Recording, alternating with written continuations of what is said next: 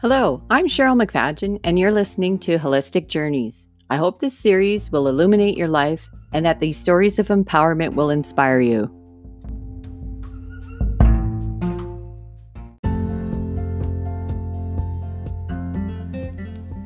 Miranda Keeping graduated with a Bachelor of Science in Kinesiology and Masters of Physical Therapy from the University of Saskatchewan. Miranda has completed three levels of pelvic floor physiotherapy training.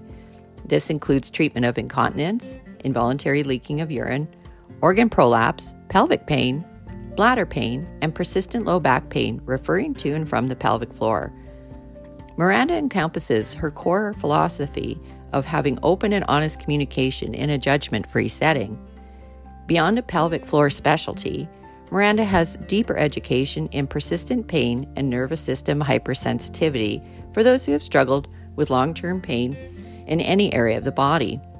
Miranda is also trained in intramuscular stimulation, also known as dry needling. She uses what she has learned to complement her fundamental treatment approach of exercise, education, and empowering her clients. On her time off, Miranda tries to stay active with hiking, biking, and tennis. She also loves to spend time with her cat, friends, and family.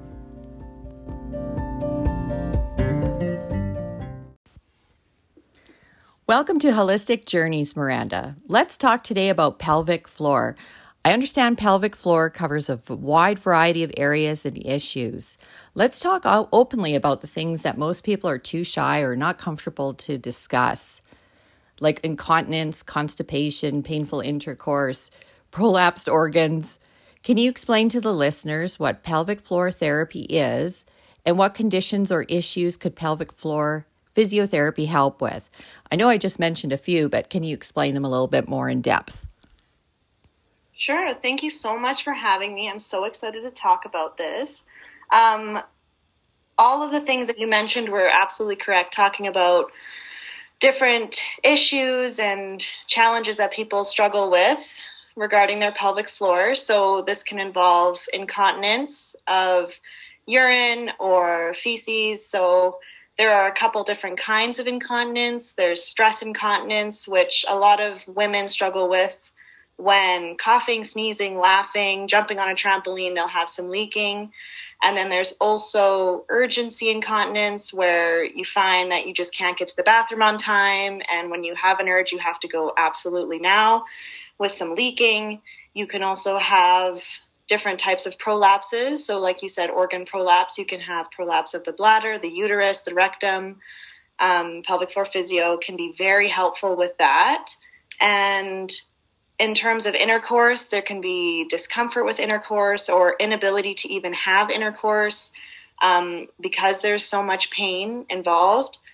Um, there's also just painful pelvic floor, so just feeling crampy, um, in the pelvic floor area, the lower abdomen. You can also have pelvic floor pain reproduced as low back pain and hip pain. So I'll have a lot of individuals come to me who have persistent or chronic low back pain and nothing seemed to have helped. And this is kind of their last resort. And a lot of the time, while I'm doing the assessment, their low back pain will be reproduced. So pelvic floor physio can involve more than just treating the pelvic floor itself. It can also involve treating other areas of of pain and of issues and so it's it's really a wonderful area of physio that I think is becoming more popular now. It's starting to be talked about, and this makes me very excited. A lot of my clients of um, pelvic floor are word of mouth clients, so their friends were talking about it and they didn't know what it was, and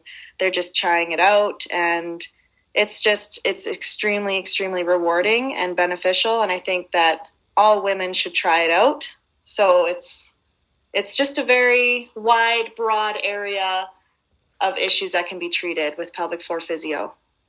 So, with painful intercourse, I know most most clients like for me as a massage therapist, I never have a client come to me and say, "Cheryl, I have painful intercourse." That's just something that they would typically think massage or muscles wouldn't help with. Um, so a lot of times they go to a doctor. Now, do you get a lot of doctor referrals and and how how can uh, how can pelvic floor help with painful intercourse? Mm-hmm. Um, I'm definitely receiving more doctor referrals lately.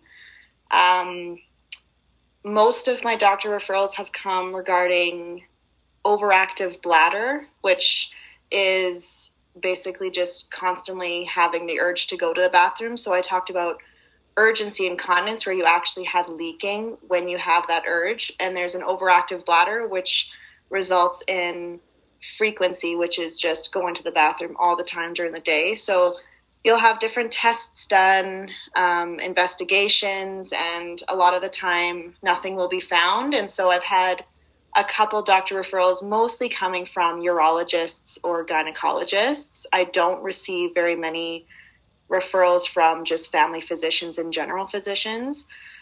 Um, in terms of muscles and painful intercourse, so painful intercourse can be caused by a variety of things.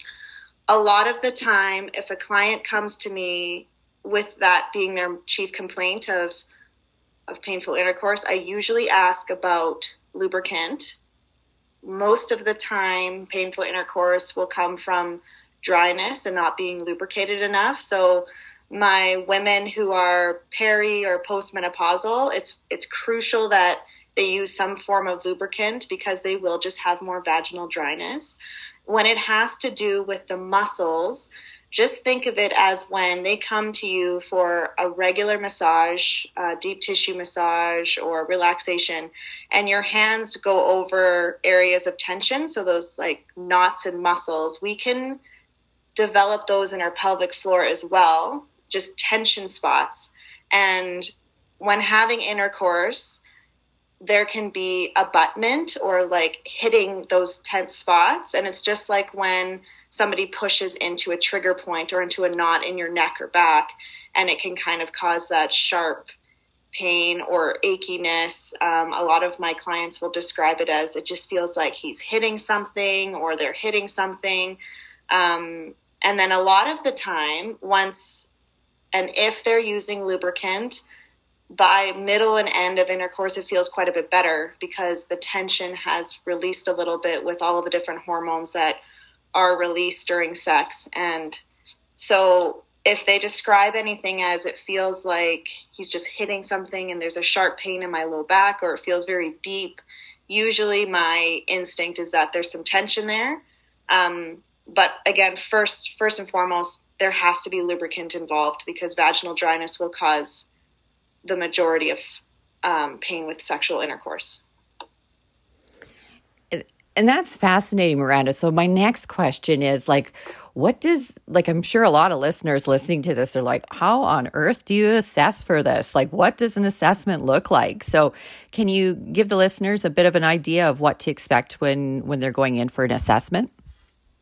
Yeah. So um, there is a there's there's a subjective assessment so it's just like when you go see a massage therapist or a different physio you talk about your problems so a lot of my initial assessment is just talking and with that being said sometimes i don't even move beyond that because there is so much to discuss especially if my clients have history of trauma or um, they just have discomfort of talking about it. Like you said, people are shy. So a lot of my first assessment is just building rapport and making them feel comfortable. If we have the time to move into the physical examination or the objective examination, sometimes if they're coming in with some low back or hip pain, I'll do a small orthopedic screen. So I'll just check their their range of motion, their strength, um, if it's merited, I'll check reflexes, things like that. So I'll bring in my orthopedic skills, but just it's it's minimal. It's just a quick screen, and then I have them sign a consent form, and if they're comfortable, we move on with an internal exam. So as a phys- as a pelvic floor physiotherapist, I am qualified and I have the skills to do internal exams. So this is vaginal, um, and it can also involve rectal. Um, usually, it's very odd for me to do a rectal exam on the first assessment because it can be uncomfortable. unless my client is coming to me with severe tailbone pain and they're open to trying anything. Um, tailbone pain is is best treated via the rectum just because the majority of the posterior or the back pelvic floor muscles attach directly to the tailbone and the only way for me to access the tailbone is through the rectum. So that is kind of a side note. Sometimes that happens. Usually i don't do rectal until the second or the third. And if my client is just having vaginal pain or pain with vaginal intercourse or urinary incontinence I don't usually go into the the rectal exam. So the vaginal exam looks like basically I take a look at it. So I think that's part of what makes women feel so uncomfortable is that I'm looking at their vagina and their labias and um, basically that whole area.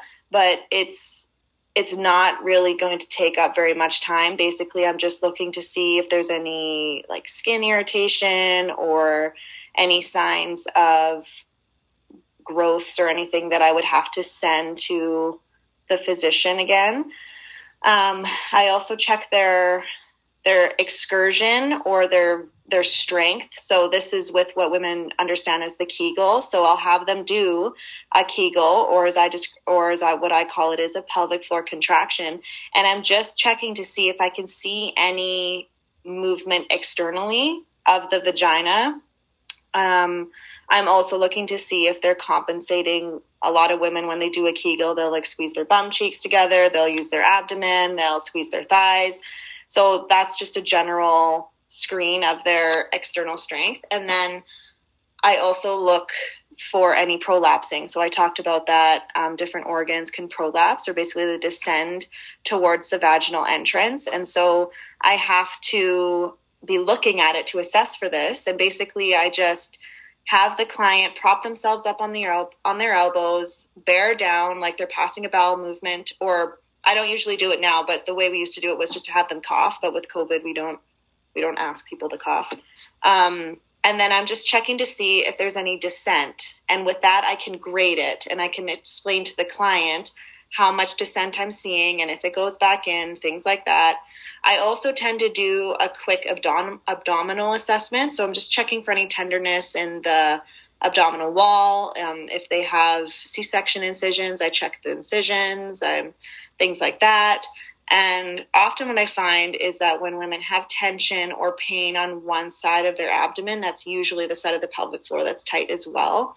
And so, once my external screen is done, I move into the actual internal. I start with one finger. I make sure that everybody's comfortable, um, that there's no pain. I never push through pain. So, if there is pain, I've had clients where I've only made it to like the first knuckle of my single finger and that was all we did for two or three internal exams because of that painful sex that I talked about like inability to have sex. I don't push through pain. I never make I never make my clients feel um, like I'm disrespecting them or I'm moving beyond their comfort zone. I'm constantly checking in.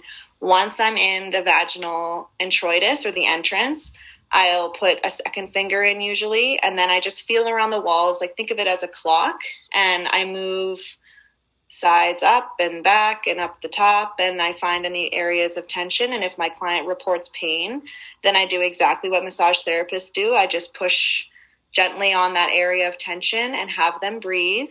And most often, like 95% of the time, that tension is relief released and then once I'm through with the tension release, I'll check their strength internally.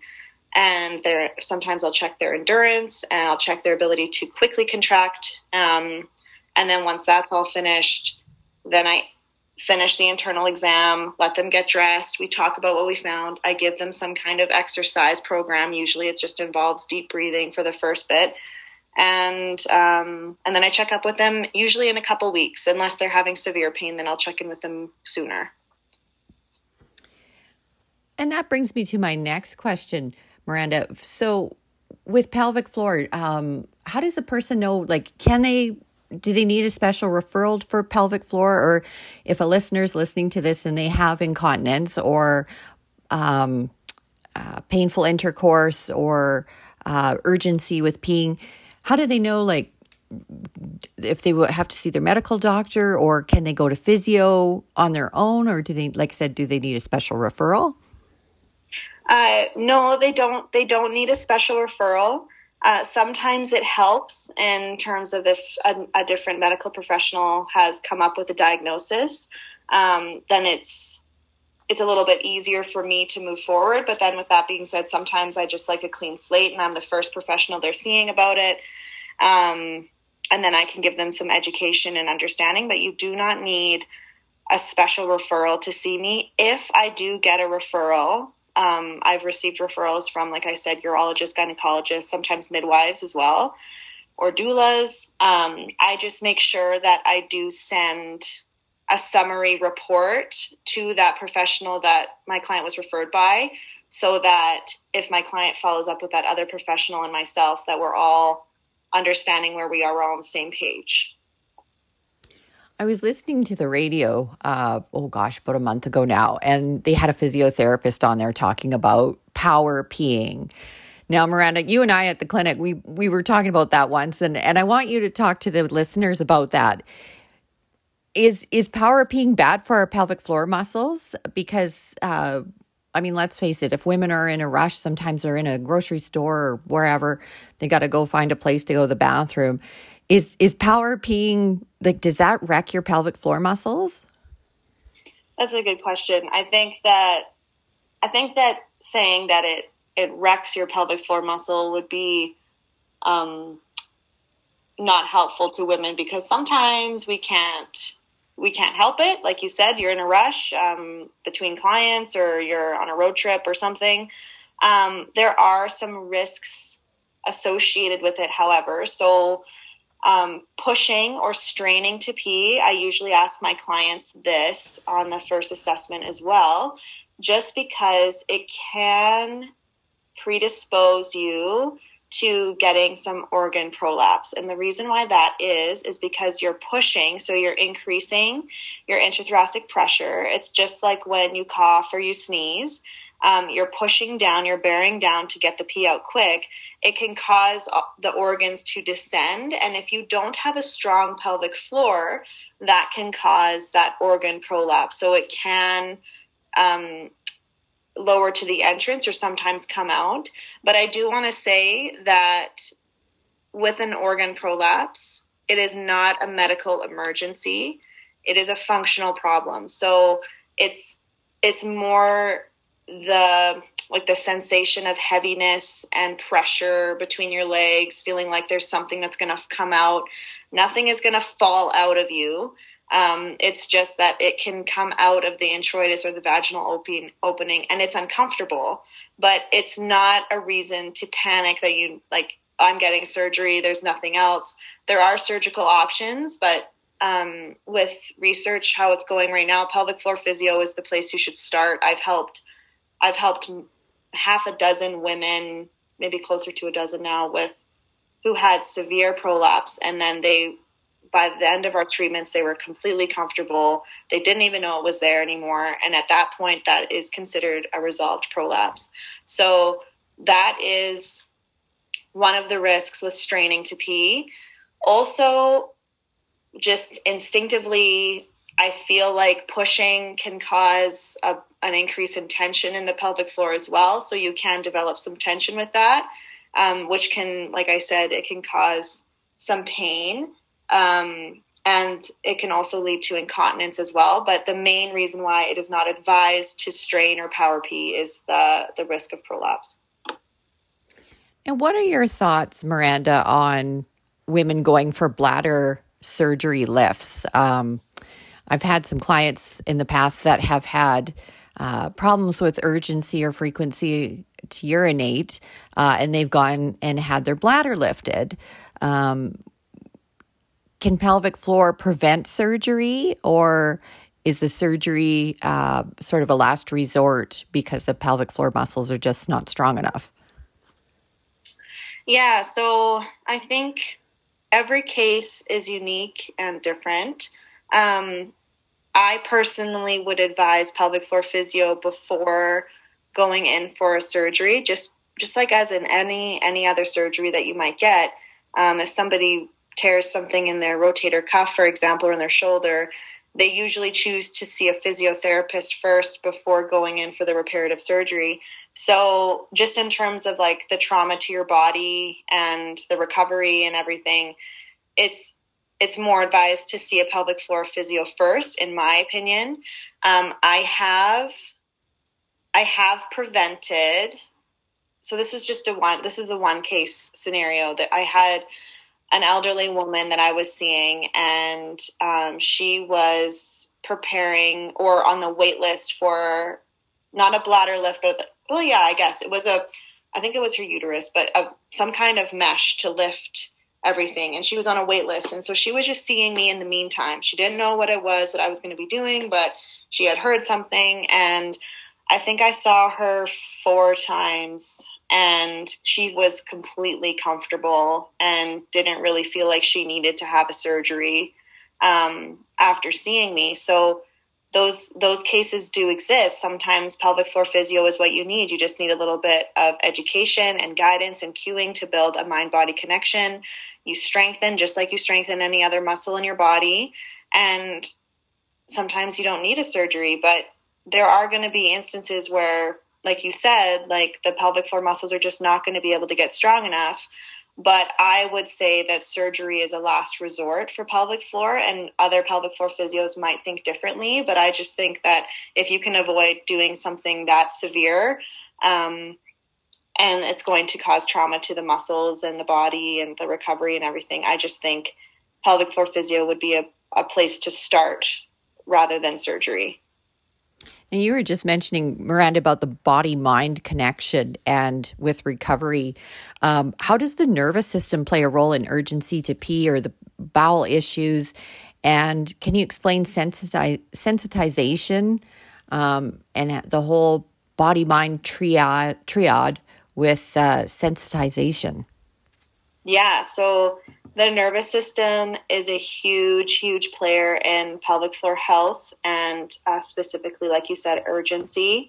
So, the best way to describe and explain how the nervous system is involved is is that it serves as um, like a light switch. So signals are sent to the brain from the tissues, and then the brain decides what to do with that information. So basically for pelvic floor urgency specifically think about when i think we've all done this growing up and as parents poten- uh, potentially when you're going on a road trip or you're going to leave the house for a while you're going grocery shopping you say okay um, i'm just going to pee just in case or kids everybody go pee and they're like i don't have to go pee just go anyways.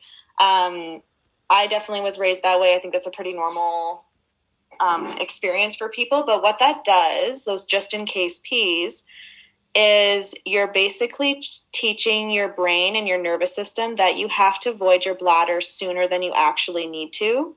So your bladder can hold a lot more urine than we know. I think I think it's 4 liters, but it might be less around 3. Um, but either way, the bladder holds a lot more urine than we think. And so with those just in case pees, we're basically teaching our nervous system that we have to pee more frequently and with an emptier bladder than we actually would need to void.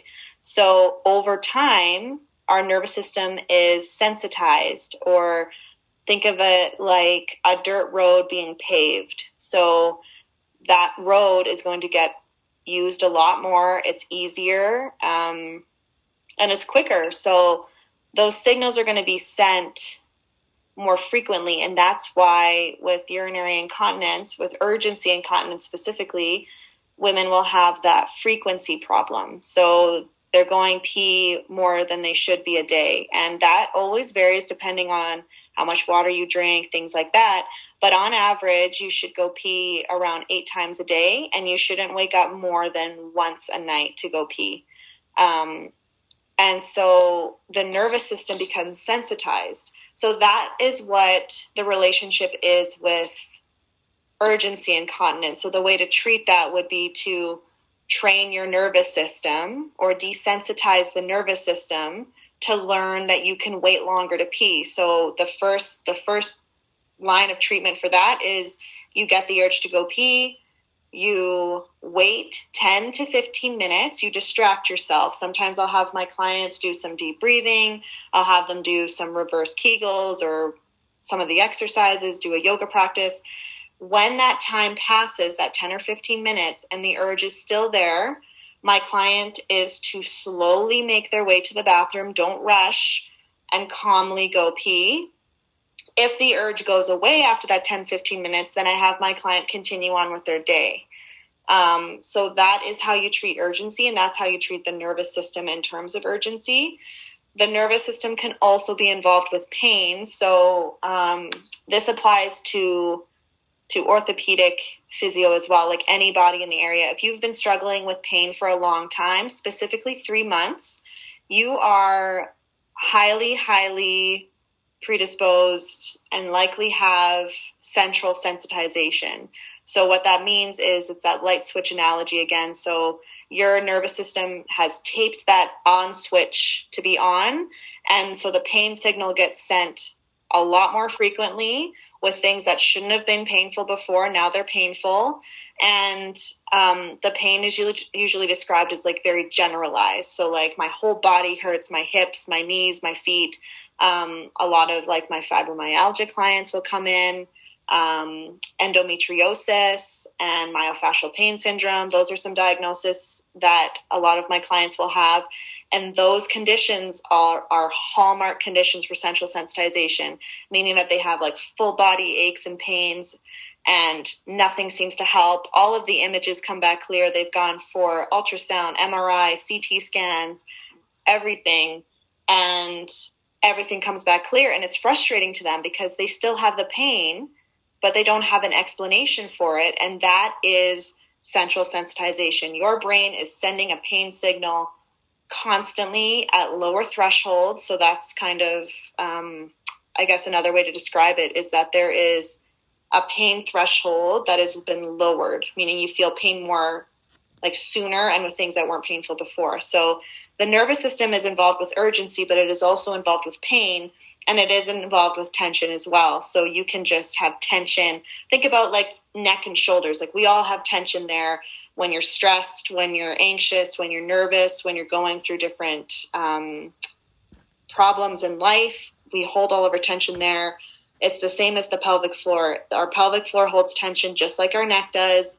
And so, going through those types of events stress, anxiousness, nervousness, depression, any of that um, can sensitize the, the tone of our pelvic floor and therefore can cause that persistent pelvic floor pain.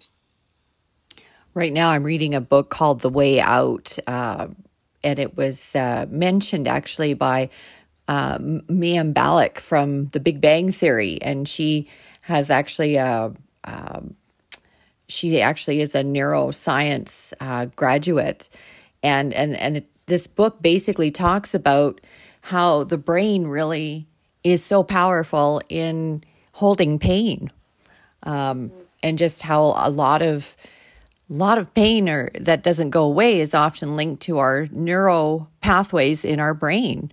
Uh, so what you're mentioning there is is correlates a lot with what i'm reading in the book.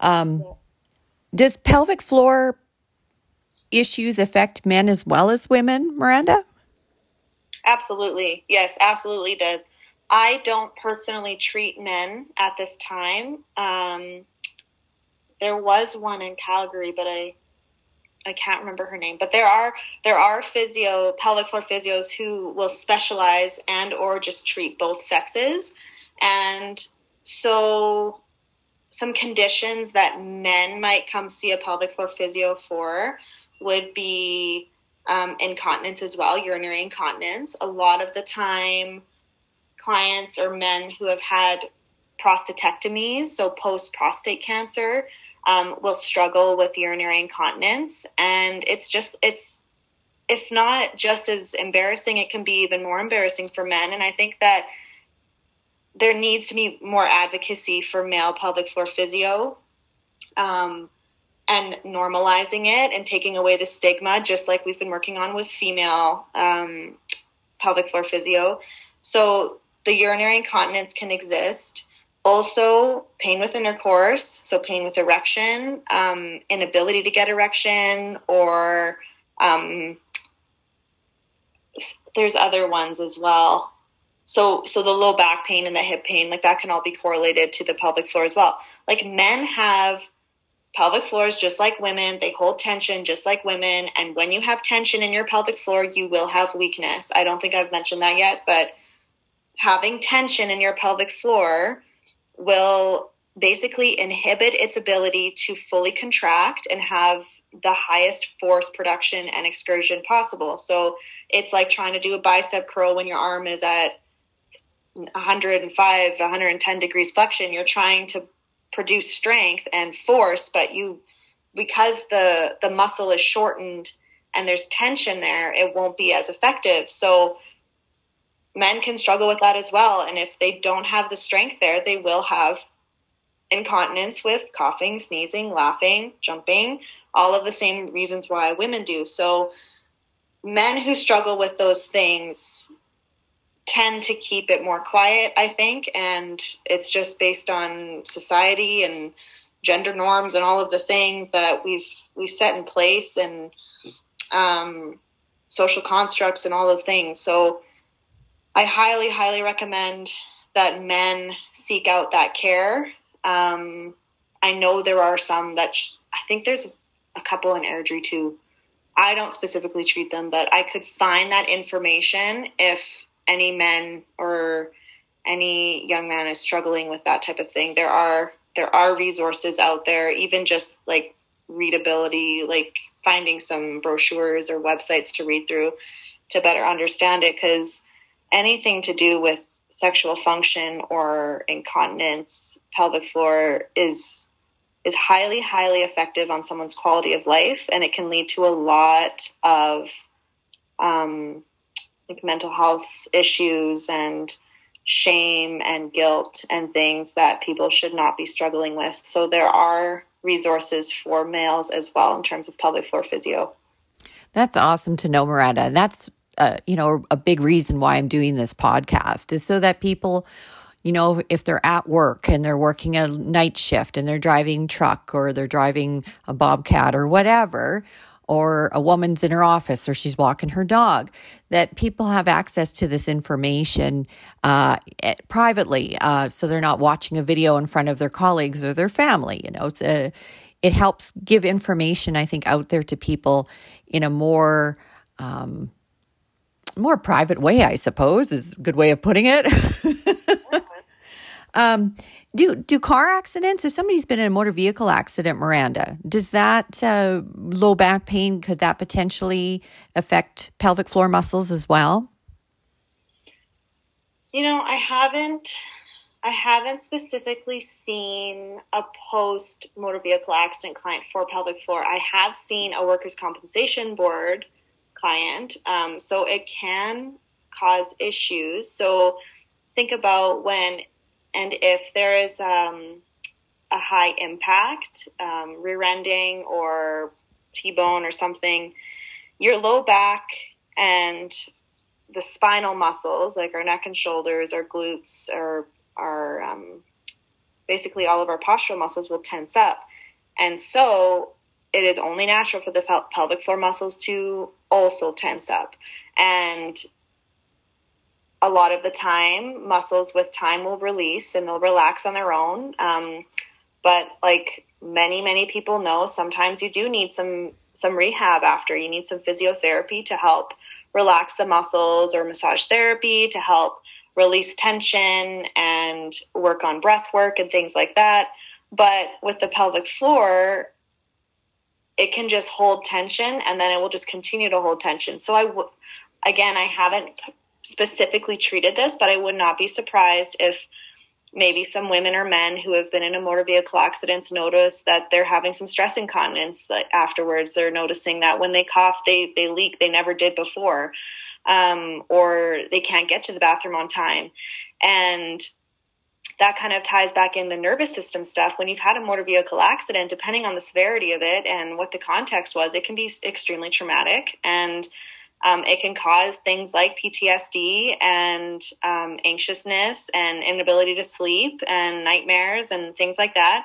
And so just the whole nervous system can be hyped up again. And so going to a physiotherapist that can educate on the pain system and the nervous system and how to desensitize and how to relax and how to um, bring in techniques like relaxation, breath work, meditation, grounding, body scans, all of those things, in addition to the tissue treatment, is the best way to get the most success out of the rehab. And I think that it's it's starting to that is starting to spread throughout orthopedic physio.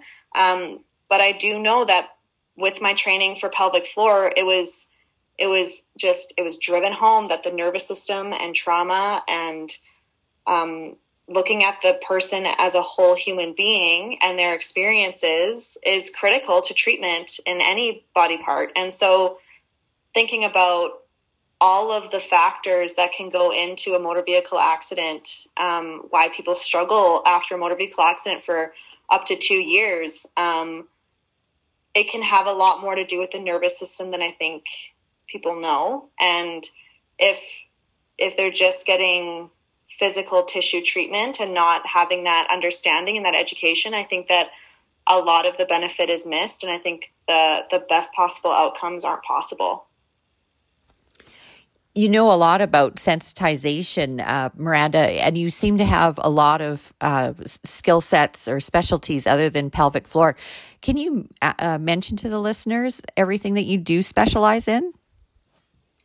Yeah, so I, like you said, and like we've been talking about, I am a pelvic floor physio, so I do that half the time. So right now I'm working six days a week, so I do pelvic floor three of those six, and then I also do orthopedic physio. So that's just your basic um, neck pain, shoulder pain, back pain, hip pain, foot pain, um, any body part.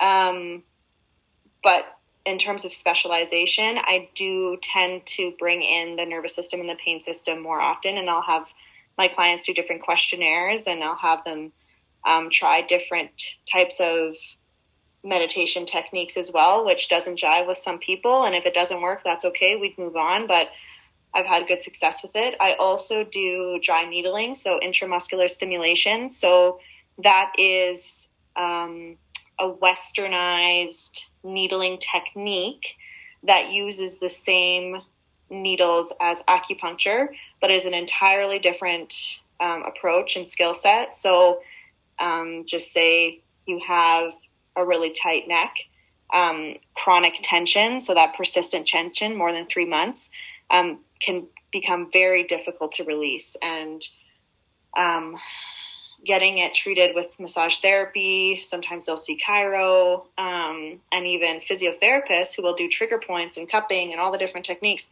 If the trigger point is deep, um, the tension is deep and long standing, the best way to treat it is with a needle. Basically, you put the needle into where the knot is, the tight spot. You move the needle in and out, and the muscle will contract and twitch. And it's basically like resetting a computer, like the whole muscle will just reset. Um, yes, it is uncomfortable, but the immediate relief is always worth it. I've never had a client who said that it didn't work for them, or um, if it didn't work for them, it was because the pain. Well, the pain, and it's not.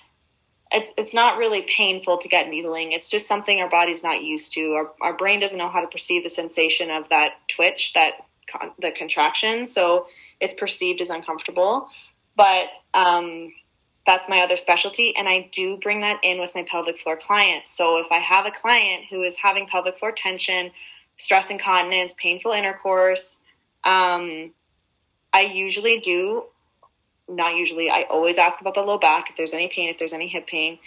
Um, and i will integrate some dry needling into my pelvic floor sessions. So i'll either before or after, depending on what the client wants. I'll do the internal exam, I'll treat the internal muscles, and then I'll do a couple needles in their glutes and their low back, some hamstrings, anywhere. Sometimes I even do it in their upper traps and their necks because we hold tension there.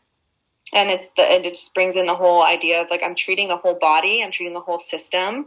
pelvic floor is more than just the internal structures. So, pelvic floor physio, sorry. Um, so, those are kind of my specialties. So, I guess I get I get a lot of the persistent, the chronic pain clients, um, and people who are seeking needling specifically, and then the pelvic floor as well.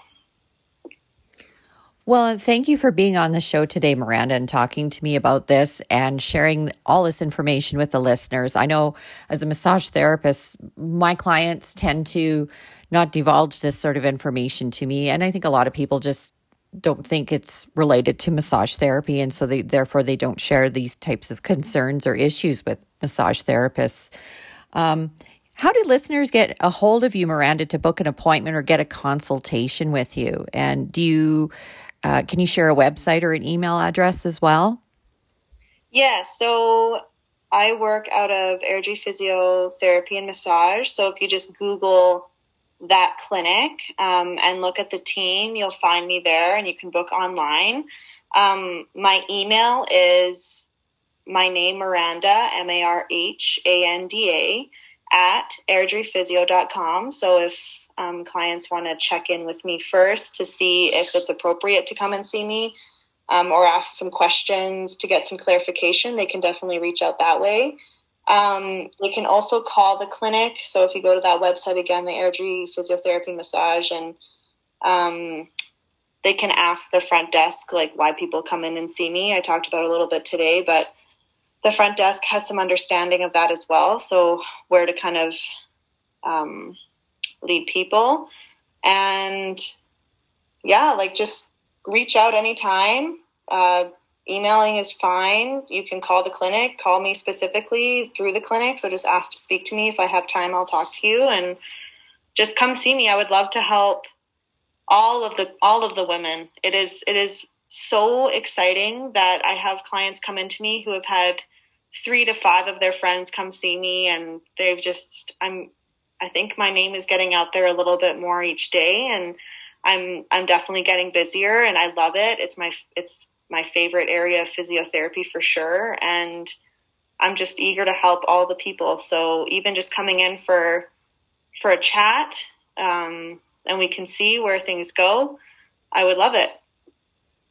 Well, and you do change lives, Miranda. You um, you're loved by a lot of your clients. Uh, I know you've had lots of really good reviews and, and people really enjoy treatments with you. And, and you do, you change lives and you help people self esteem.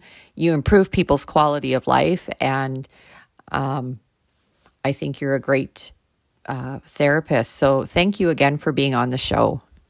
Thank you so much for having me, Cheryl. It was so much fun. And have a wonderful day. We're going to take a quick break and we'll be right back after this message. I'm your blind spot. And my job is easy hide big things. You're good.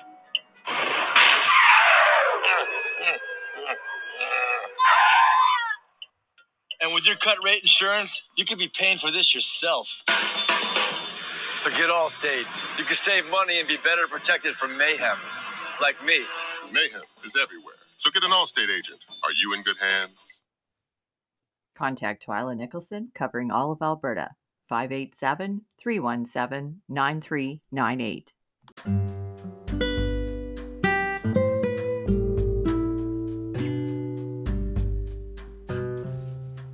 Holistic Journeys will be a monthly podcast where I not only discuss my passion for holistic health, but I also get to talk to owners, practitioners, and students from around the world that practice various modalities, and believe me, there are many. From Canada to the US to the Southern Hemisphere, I will uncover these modalities and learn how they can help. You can reach me at info at luminarymassagetherapy.com or on Facebook at Holistic Journeys Podcast or on Instagram at Luminary Massage. Please rate, comment, and subscribe on any podcast app.